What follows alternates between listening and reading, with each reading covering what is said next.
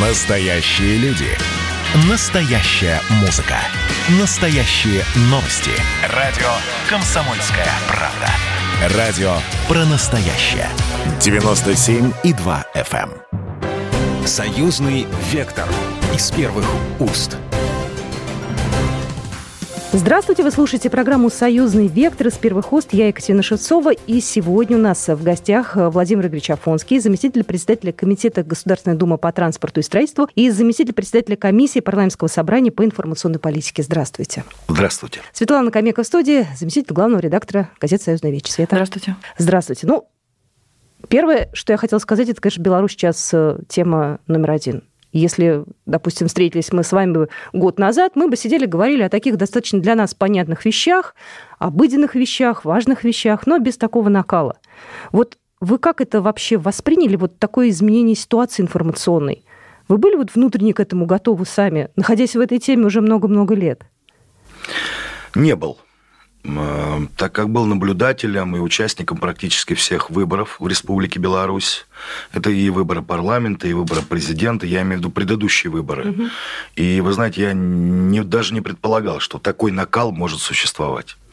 Так как всегда на выборах э, разного уровня была обстановка очень содержательная, благожелательная, и на самом деле повода для того, чтобы вот такой всплеск эмоций, который сейчас есть в, Республике Беларусь, он присутствовал. Я думаю, что не было. Во всяком случае, я этого не чувствовал. А не было ощущения, что пошумят, пошумят, знаете, и разойдутся. Ну, пройдет максимум неделя, и все встанет на свои места.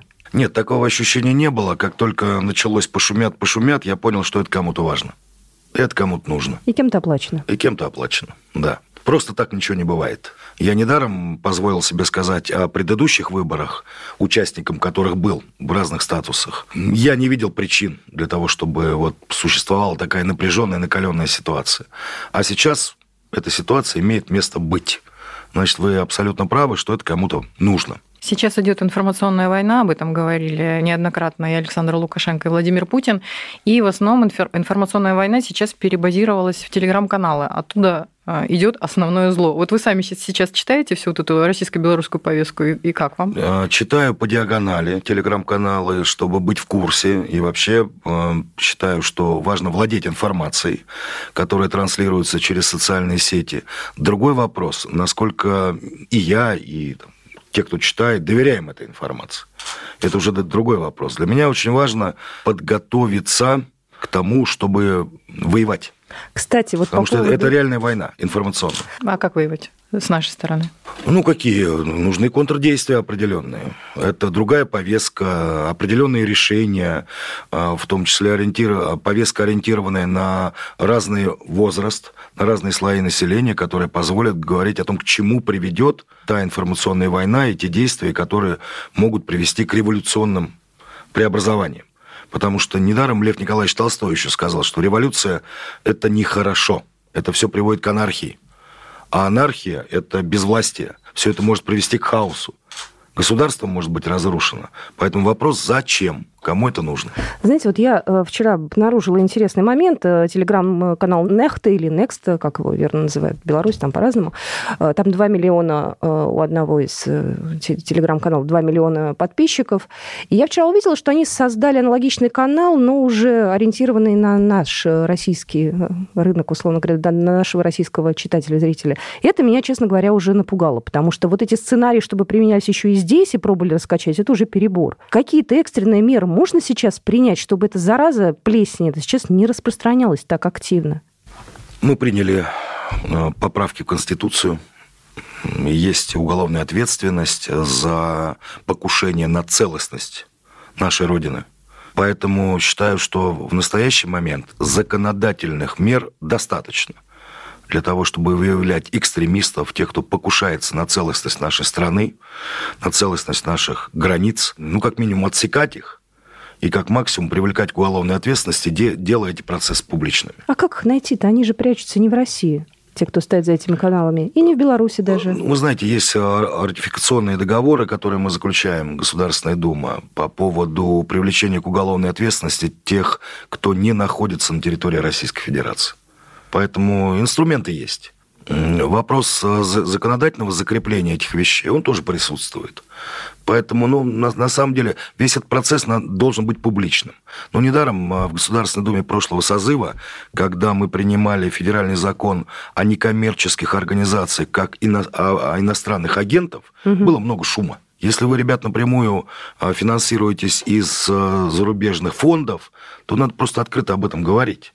Потому что действительно многие не знают о том, откуда деньги на те или иные волнения, откуда деньги на те или иные протестные акции.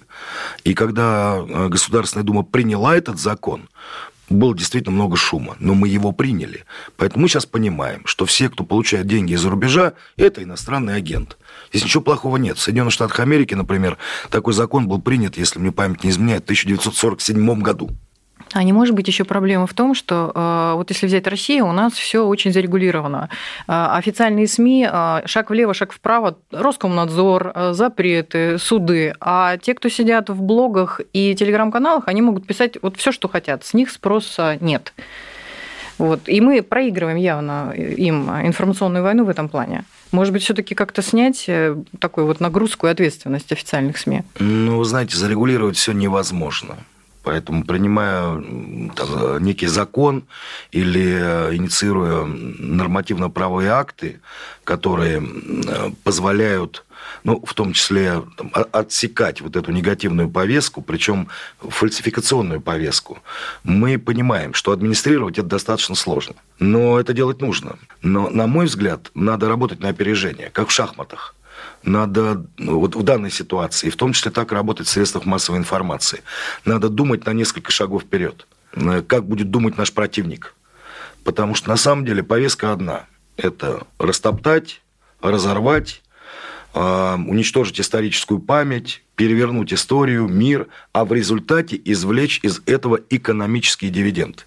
Поэтому мы должны работать на опережение и эту повестку убирать из информационного поля, заменяя ее настоящей содержательной, хорошей информационной работой.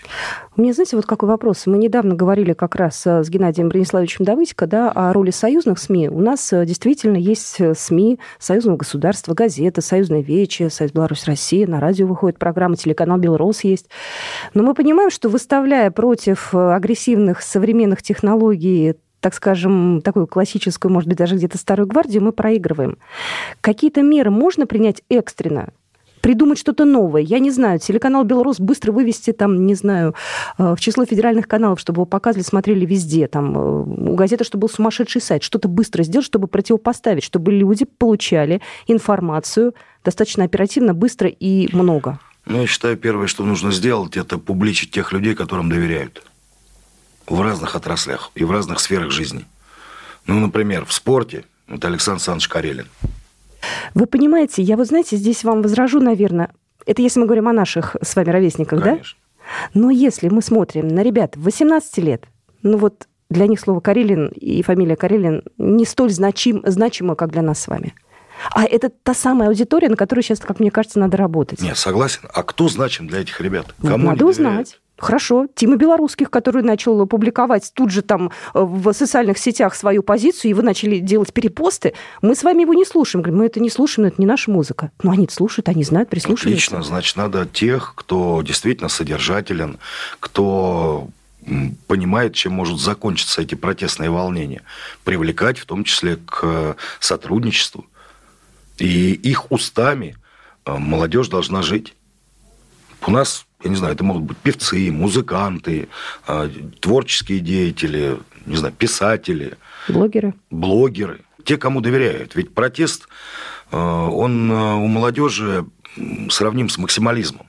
Это юношеский максимализм, это протест. И недаром психологи говорят, что в этом возрасте, в котором дети готовы к протесту, главное самоопределение для детей. А уровень доверия, если он присутствует к определенным личностям, позволяет формировать и повестку. Ведь э, главное это правду говорить. Только чьими устами? Правда, устами старой гвардии действительно может быть воспринята скептически. скептически. А правда, тем, кому доверяет молодежь, устами того, кому молодежь доверяет, она будет воспринята на ура. Наша справка. Тима Белорусских, популярный в России и Беларуси музыкант. Настоящее имя Тимофей Морозов. Родился в Минске, 22 года. 1 миллион 200 тысяч подписчиков в Инстаграм. Высказался о событиях в Беларуси сразу же после выборов. Певец отметил, что взял псевдоним Белорусских, цитата, «во имя того, чтобы как можно больше людей смогли узнать о таком прекрасном месте, как Республика Беларусь». Конец цитаты. Ранее другой белорусский певец Макс Корж в Инстаграме призвал белорусов остановить протесты, поскольку дальше будут только трупы, а видосов хватит на месяц вперед. Он посоветовал беречь себя и не рисковать. Популярные белорусские и российские исполнители, среди которых Ирина Дорофеева, Александр Солодуха, Анита Цой, Филипп Киркоров, Александр Буйнов, Николай Басков, Диана Гурцкая, Анатолий Ермоленко, Юлия Быкова, Виктория Олешко, Жанет и другие записали композицию под названием «Любимую не отдают». Это цитата из заявления Лукашенко «Беларусь наша, она любимая, а любимую не отдают», которое он сделал в ходе обращения с посланием к народу и парламенту в преддверии президентских выборов 9 августа, после которых в стране как раз и начались акции протеста. Здесь мое небо, мой дом, мое сердце. Здесь все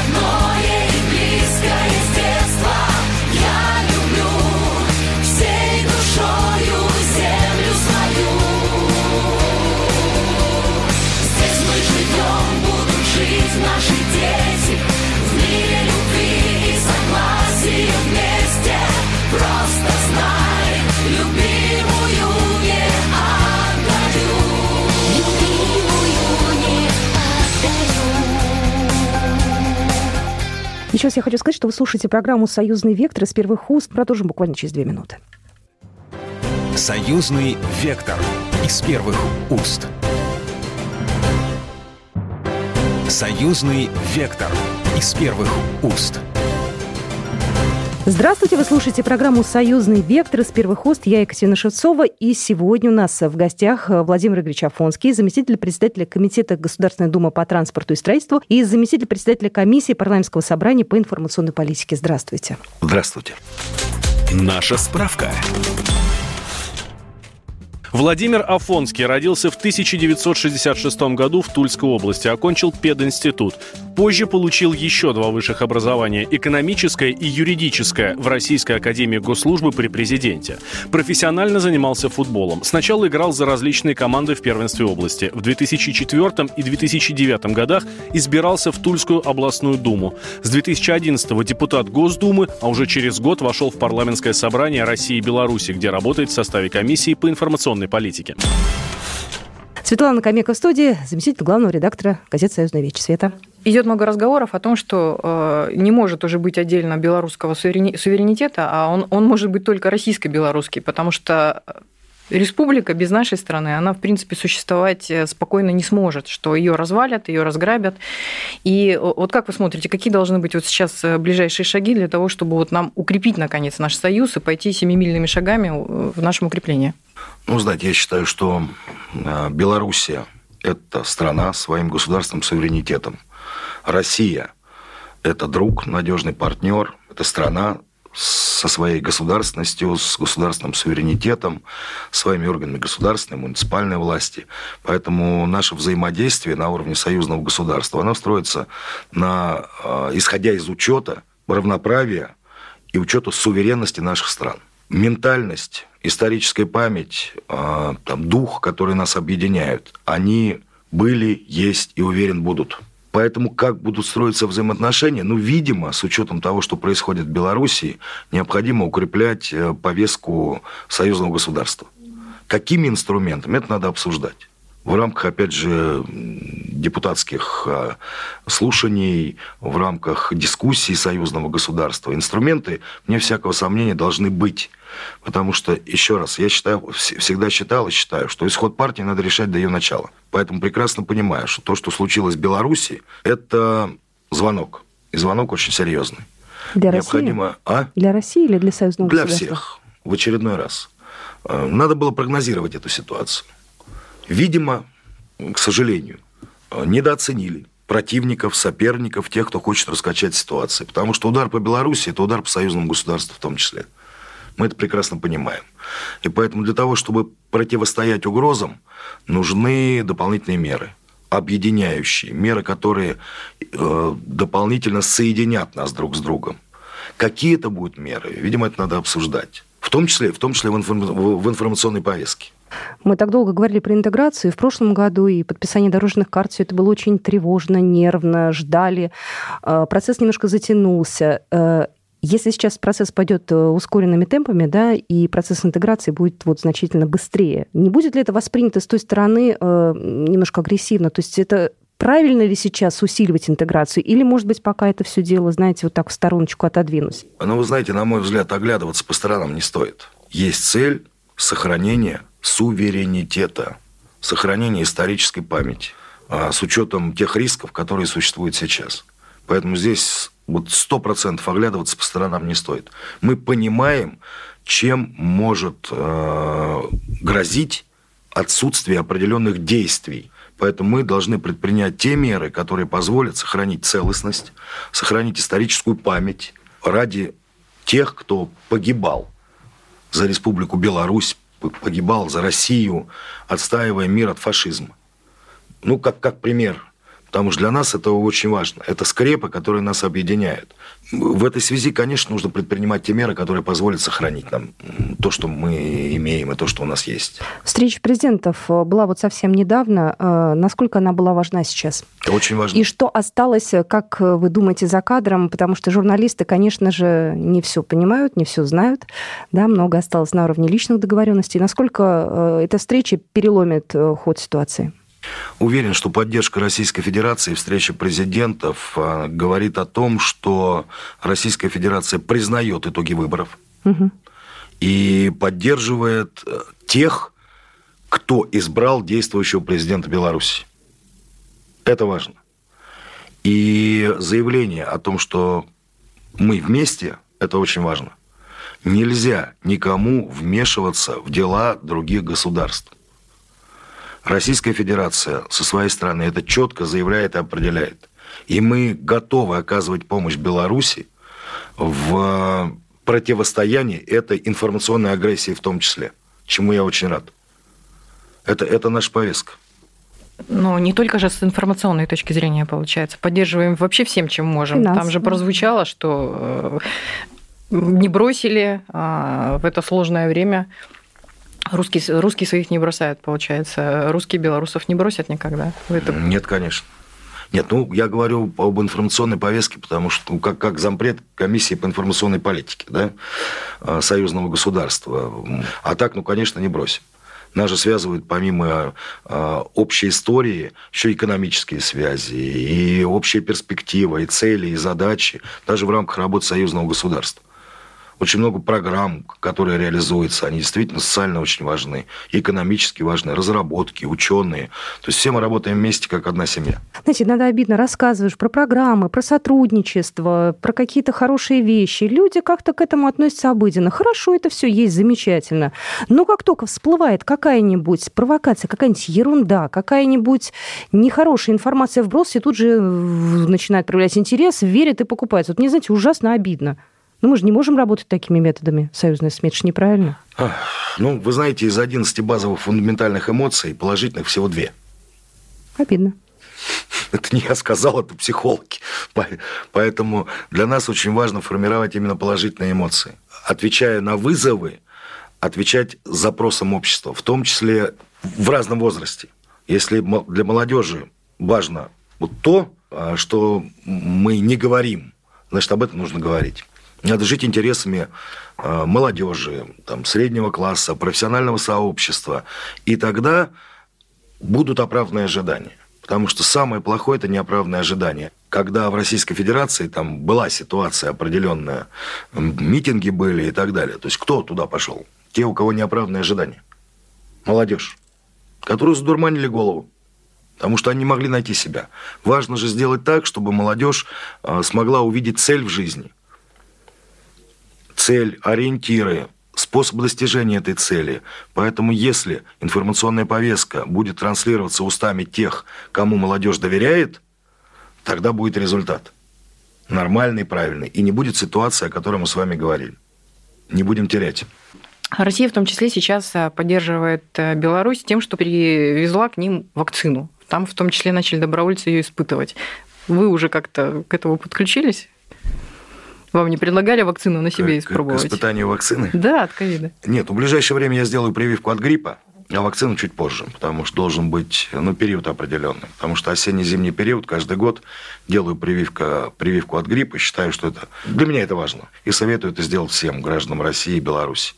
Ну и, конечно, в перспективе сделаю прививку от COVID-19. Ну, одним из первых. Не будете ждать, пока там привьется полстраны и докажет, что нет побочного нет, эффекта? Нет, я доверяю нашей медицине, доверяю нашим врачам, доверяю, опять же, тем людям, которые сделали сейчас прививку и сделали это публично. Например, министр обороны, который сделал угу. публично прививку. Роман Головченко это... сделал, премьер-министр Белоруссии. Вот, то есть это, это пример. Он же не просто так это сделал, это пример. Ну, тогда нас позовите, мы сфотографируем, будете пример. Хорошо. Мы сами после так мы можем вместе побежим. сделать, я думаю. Давайте все вместе. Это у нас будет такой опыт коллективный. У меня короткий вопрос. В ближайшее время, может быть, в следующем году, будет ли усиление союзных СМИ?